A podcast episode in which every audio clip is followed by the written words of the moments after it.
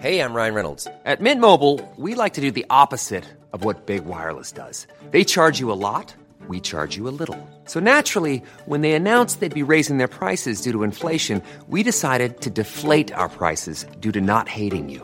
That's right. We're cutting the price of Mint Unlimited from $30 a month to just $15 a month. Give it a try at mintmobile.com slash switch. $45 upfront for three months plus taxes and fees. Promo rate for new customers for limited time. Unlimited more than 40 gigabytes per month. Slows. Full terms at mintmobile.com.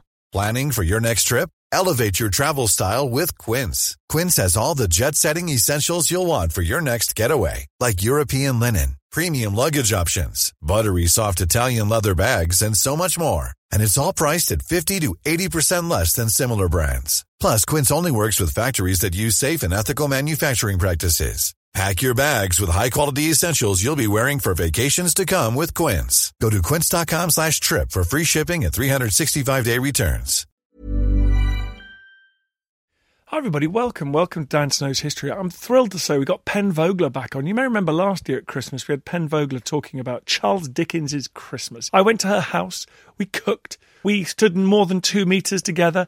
We drank alcohol. We laughed in each other's face. It was wonderful. It was so COVID non compliant and it was heavenly. This year, we've met over the internet, distanced, in our houses, isolated, talk about food, grub, scran, nosebag. Yep, we're talking about the history of scoff. She's just written a fantastic new book, and this is all about the words, the practices, the class connotations, everything to do with what we put in our bodies. Fascinating stuff. If you want to go back and watch our cooking demo, uh, how Charles Dickens did celebrate Christmas, childhood penury meant that his obsession with hospitality became something that marked his middle and later years. As he became a success, he spent huge amounts of money entertaining, throwing parties for his friends, having a lovely time. What a nice man. And so you can go and see how he did that on History Hit TV, along with many other, hundreds of other history documentaries. It's the world's best history channel. It's like Netflix for history. You're going to love it. Head over there and do that. Use the code POD1, POD1. You get a month for free and your second month for just one pound, euro, or dollar. Go and check it out. And then when you're done with that, go to historyhit.com slash shop, where the knitted knight's helmets or the crocheted knight hats, the debate rages, are currently selling quicker than we can get them in. So go and get one of those. In the meantime, everyone, enjoy Pen Vogler.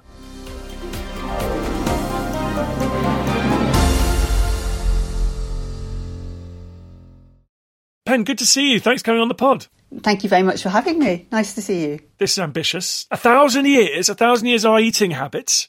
Well, it's with a particular focus. So, what I'm really interested in looking at is how our sort of thousand year obsession with social class and status and hierarchy has influenced the way we eat today. So, what is it about the way that people have given sort of allocated status to particular food, so it, they think it's appropriate for them to eat, or often try to kind of manipulate things. So some classes manipulate things so they keep the best stuff, the white bread or the tea or whatever it is that they want, or the venison or the oysters for themselves, and say to other people, well, actually, it's more appropriate because you're a labourer or you're, you know, something else. It's more appropriate for you to eat brown bread and onions and cabbages We'll talk about obviously the history soon, but does this endure to the present day, or has the easy availability of cheap food, like a historically completely remarkable departure, has that eroded everything?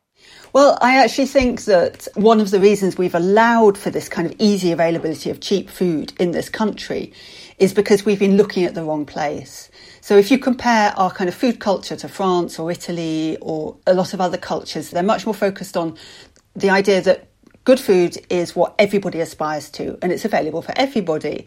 Whereas we have this culture where there's a sort of hierarchy of food. You know, there's all the words you recognize for desirable food. It's fresh, it's local, it's organic, it's free range, homemade.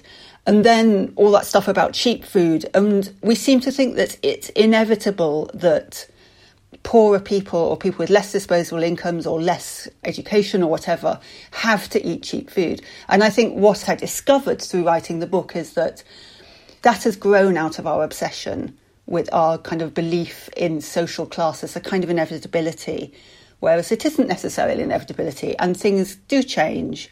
As you'd expect, over a thousand years, things have changed.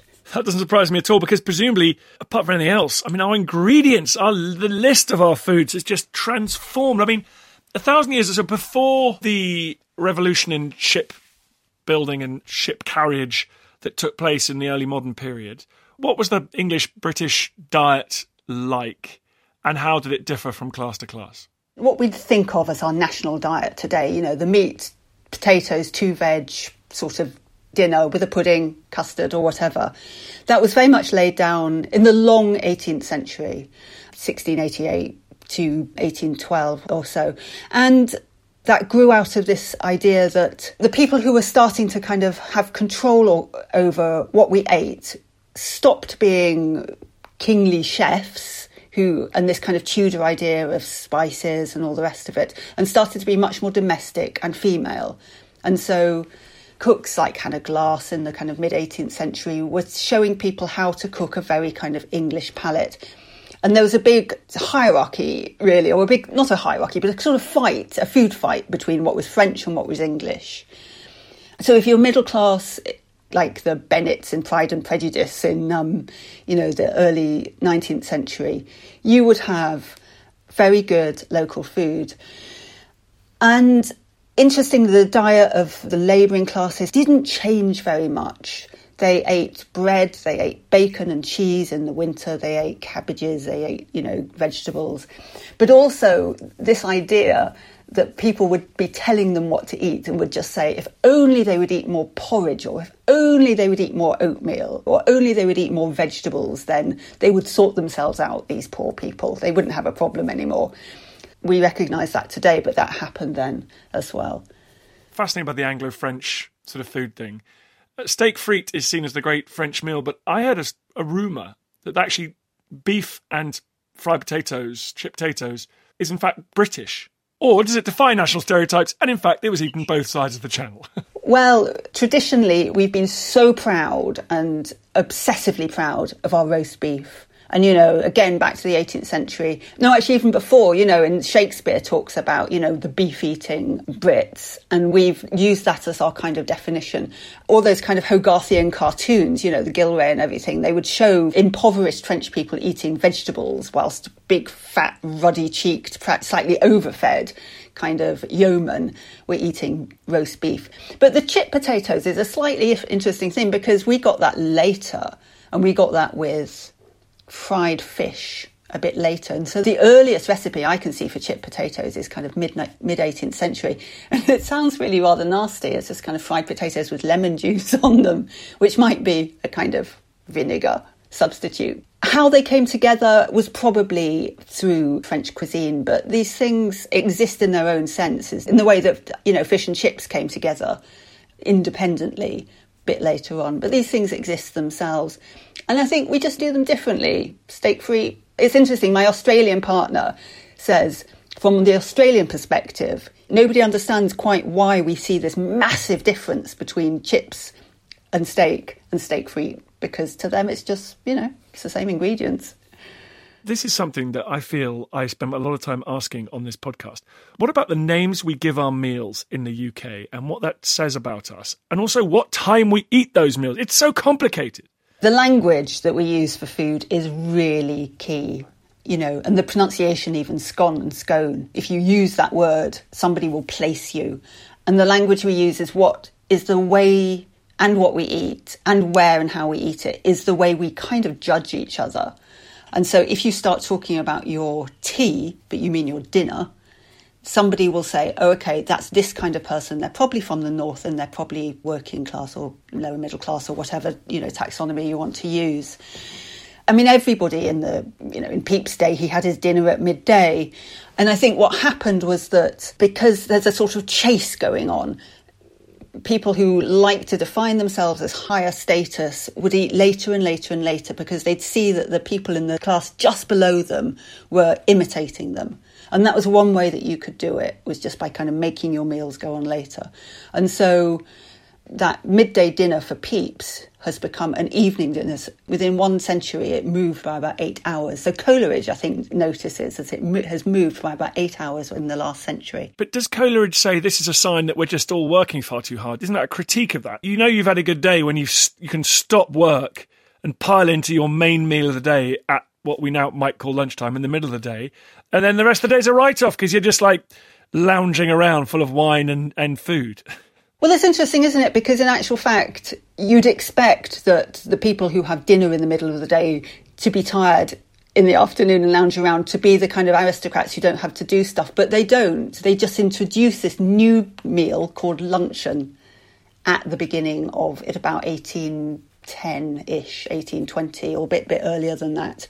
And so they keep their dinner with the wine and food and all the rest of it, but have a new meal. And then again, dinner gets later and later and later because of this kind of pushing, you know, mechanism going on for the aristocrats trying to sort of stop them eating at the same time as the upper middle classes, ditto, who are trying to kind of stop the lower middle classes joining them. And then somebody discovers they get a little bit peckish around four o'clock, say, and has and invents this thing called afternoon tea and it's ascribed to the Duchess of Bedford in about 1840. Now, of course, she didn't call it afternoon tea, she just calls it tea, and you have it with bread and butter, not cake. The whole cake thing is an invention that comes later. And again, it's the language that's really important because if you're eating educated, you probably just call that tea because you know that you're going to have a dinner later. Whereas if you're working class or middle class or something, you probably call it afternoon tea to distinguish it from the tea that's in the evening or kind of later on, the five o'clock or the six o'clock tea. And that meal gets called tea because for working people who didn't have much money, who wouldn't have had enough money to kind of have hot beef or hot a hot meal or hot ham or something every day, tea transformed their cold meal into a hot one. The drink tea. And its kind of slightly kind of magical properties managed to make their kind of cold repast. And it probably was, might have been, you know, again, bread, ham, cheese if you're lucky, little apple pie if you're lucky. But tea makes it hot. And that's one of the reasons that tea gives its name to that afternoon meal. That, I'd say afternoon, you know, five o'clock, six o'clock meal. And now people in Scotland still call, or northern, you know, northern England still call whatever they have shepherd's pie, they call it their tea.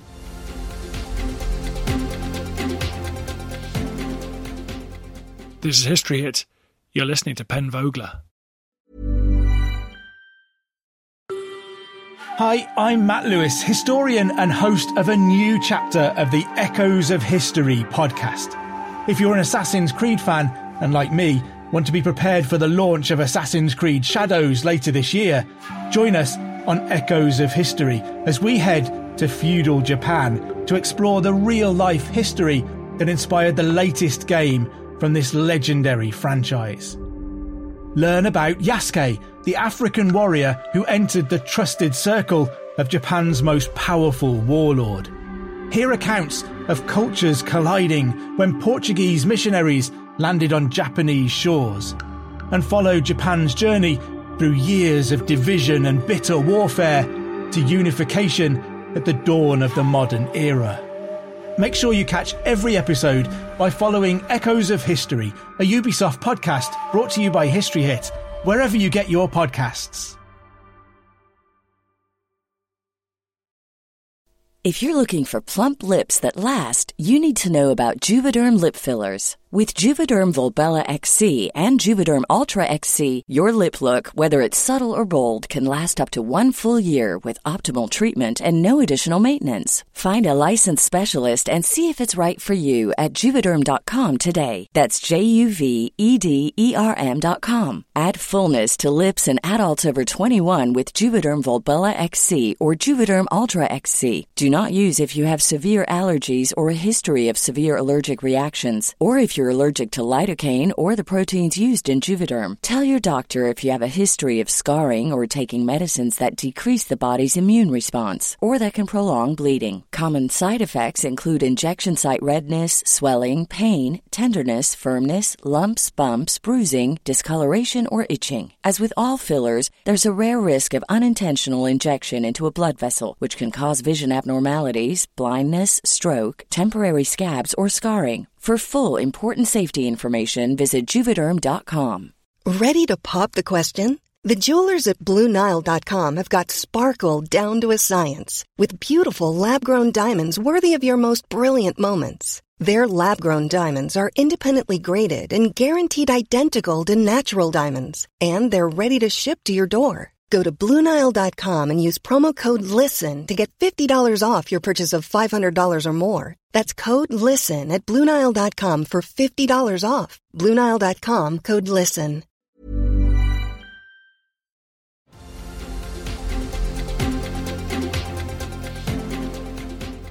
I would just like to apologise to the thousands and thousands of listeners to this podcast abroad who are not living in the UK as, as we try and understand the words that we used to describe the meals we eat. Don't even start us on what is this country is actually called. We're not even going to start getting to these sort of overlapping jurisdictions of the UK and Britain here. So we have a complicated little archipelago we live on, Pen, don't we? So apologies to everyone listening. So at least we can all agree that breakfast is breakfast, right? Breakfast is fine. Breakfast is breakfast, yes. So luncheon is a fairly new meal. yeah, so luncheon isn't because you used to have your dinner at the middle of the day, and then as dinner gets later, you get peckish. when they had dinner in the middle of the day, what did they eat in the evenings? Anything. They'd have supper, and it would probably just be more of the same. And interestingly, it would be something kind of rather delicious. You know, it might be something, you know, little tasty, savoury, and all the rest of it. And as supper, as dinner gets later and later, supper kind of disappears around 1800 as a kind of big meal. And what happens to quite a lot of the nice supper dishes is they get shunted over into breakfast the next day, you know. So we don't lose them, we just kind of keep them and just rename them. What are the kind of foods that you've tracked that have a particular significance? Well, vegetarianism and veganism is a really interesting one, and it shows us a lot about how important influence is and who gets to kind of influence what we eat and what it means. And one of the mistakes I think that early proponents of vegetarianism made was that they were directing themselves to male labourers and kept on saying, You are the people who need to change your diet to become vegetarian because it is good for you and it is good for your spirit and your wholesomeness. And actually, to be honest with you, those are not the people in throughout history who have been terribly influential in terms of what we eat. And so now got new ways that people influence, you know, social media and all the rest of it. But the fact that they are celebrity, they are female, they are given a sort of status by their celebrity, that makes a massive difference to the way that we kind of take on ideas and, and adopt them. So that's been very important, I think. What about meat? When I read accounts of 19th century or early 20th century, for example, soldiers, you know, being given a portion of meat, as important almost as salary, you know, as important as the money in your pocket. Meat has this incredible status, and it starts with ownership of land, of course, and you know, it goes right back to the Norman England and the enclosures of the forest, and the idea that Norman overlords ate. This is the, the thing that comes up in Walter Scott, isn't it? The Norman overlords eat the meat, and so it gets given kind of Norman names like pork or beef, and the Saxon peasants keep it the animals keep their kind of Germanic names. And meat just has this enormous status because it's used as a way, like you're saying with the soldiers, it's used as a way of patronage. So this whole thing we were talking about how roast beef had this massive, you know, was seen as the kind of the British dish. If you wanted to be very charitable, you would roast an ox, for example, and share the roast beef out with plum pudding. And so meat indicates status, it indicates patronage, and it indicates obviously calories and, and all the rest of it. And that hasn't changed completely. Obviously, the vegetarianism, veganism is threatening that a little bit, and that's very, very interesting about whether that will change. But I think it's really interesting. As soon as the clocks went back, I have a fairly flexitarian diet, like, you know, you probably do as well. As soon as the clocks went back, my body started saying to me, ooh, alcohol, ooh, meat. Because three or four hundred years ago, there wouldn't have been much else available in the winter months, you know, and you have your big meaty blowout at Christmas, and then you have salted meat, and then you have Lent when you're not allowed to eat meat because essentially there isn't any meat around to eat. So I think there are lots of ecclesiastical reasons and status reasons for why meat is still such an important part of our lives. Sugar's such a big one. Again, when I was young, being given sugar was a sign of extraordinary affection and a great privilege. Sugar used to be used as a spice, really. The earliest sort of medieval recipes would have a teaspoon, you know, a tiny little sprinkling of sugar along with, you know, what other spices they have as a way of flavouring. And our very earliest meals didn't distinguish particularly between sweet and savoury things, you know, with a, with a big sort of grand banquet you'd have had some sweet dishes on the table at the same time. It starts becoming imported. In 1900, there starts to be different ways of kind of finding it from sugar beet, and its status falls and falls and falls.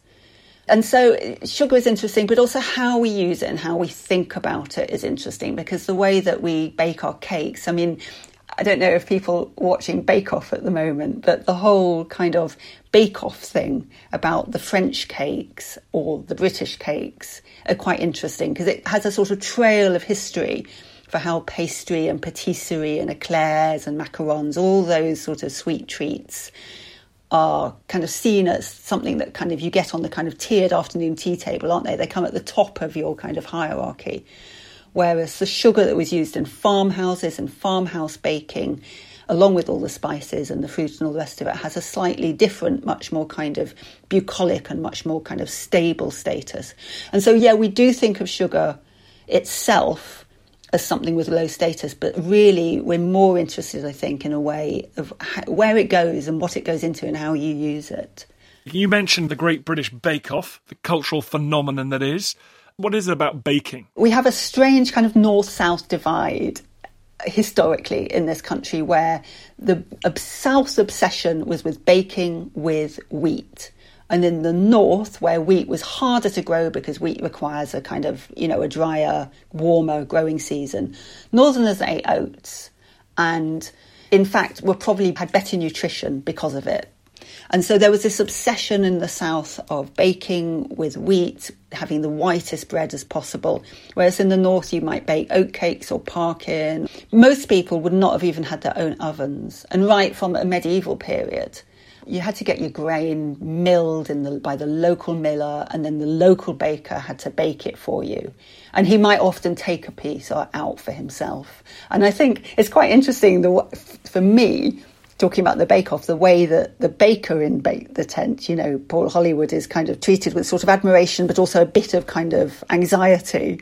Because actually, that's the way that bakers were treated historically. Every community needed the baker to bake their bread, but they didn't trust them because the bakers might be sort of fiddling them in some way. And there's lots of accounts of medieval or kind of later bakers being pulled around the town on a trestle with mouldy bread round their necks and being pelted with bread rolls because they've been found to shortchange their customers. So baking has this very kind of central role in communities and who controls it and who has the kind of the wherewithal to decide who gets what, that gets very important. When baking becomes more of a sort of sweet thing, a treat thing, you get this difference between cake, which comes from that German word, and it's much more of a kind of farmhouse local treats, and you know, the baking that is the high end, the French chef, the patisserie, the chef thing. Thank you very much, Pen Vogler, for coming on again. You have taught me how to cook in the past. We've talked about Charles Dickens, done lots of fun things. What's your new book called? It's called Scoff, A History of Food and Class in Britain. Must just be breathtaking, the amount of terms we have for food in this country food, scoff, scran. We have this rich lexicon, I suppose, from French and German, but also from countries that have been part of our colonies and all the rest of it. And I mean, even the word scoff has three different meanings to it. Every word says something about you, about your usage of it. Just in the same way that, you know, our shopping bags or what is on our tea tables says something about us and how, where we position ourselves in society. Brilliant. Well, thank you very much, Pen. Thanks for coming on the podcast. Good luck with the book. Great to talk to you. Thanks, Dan.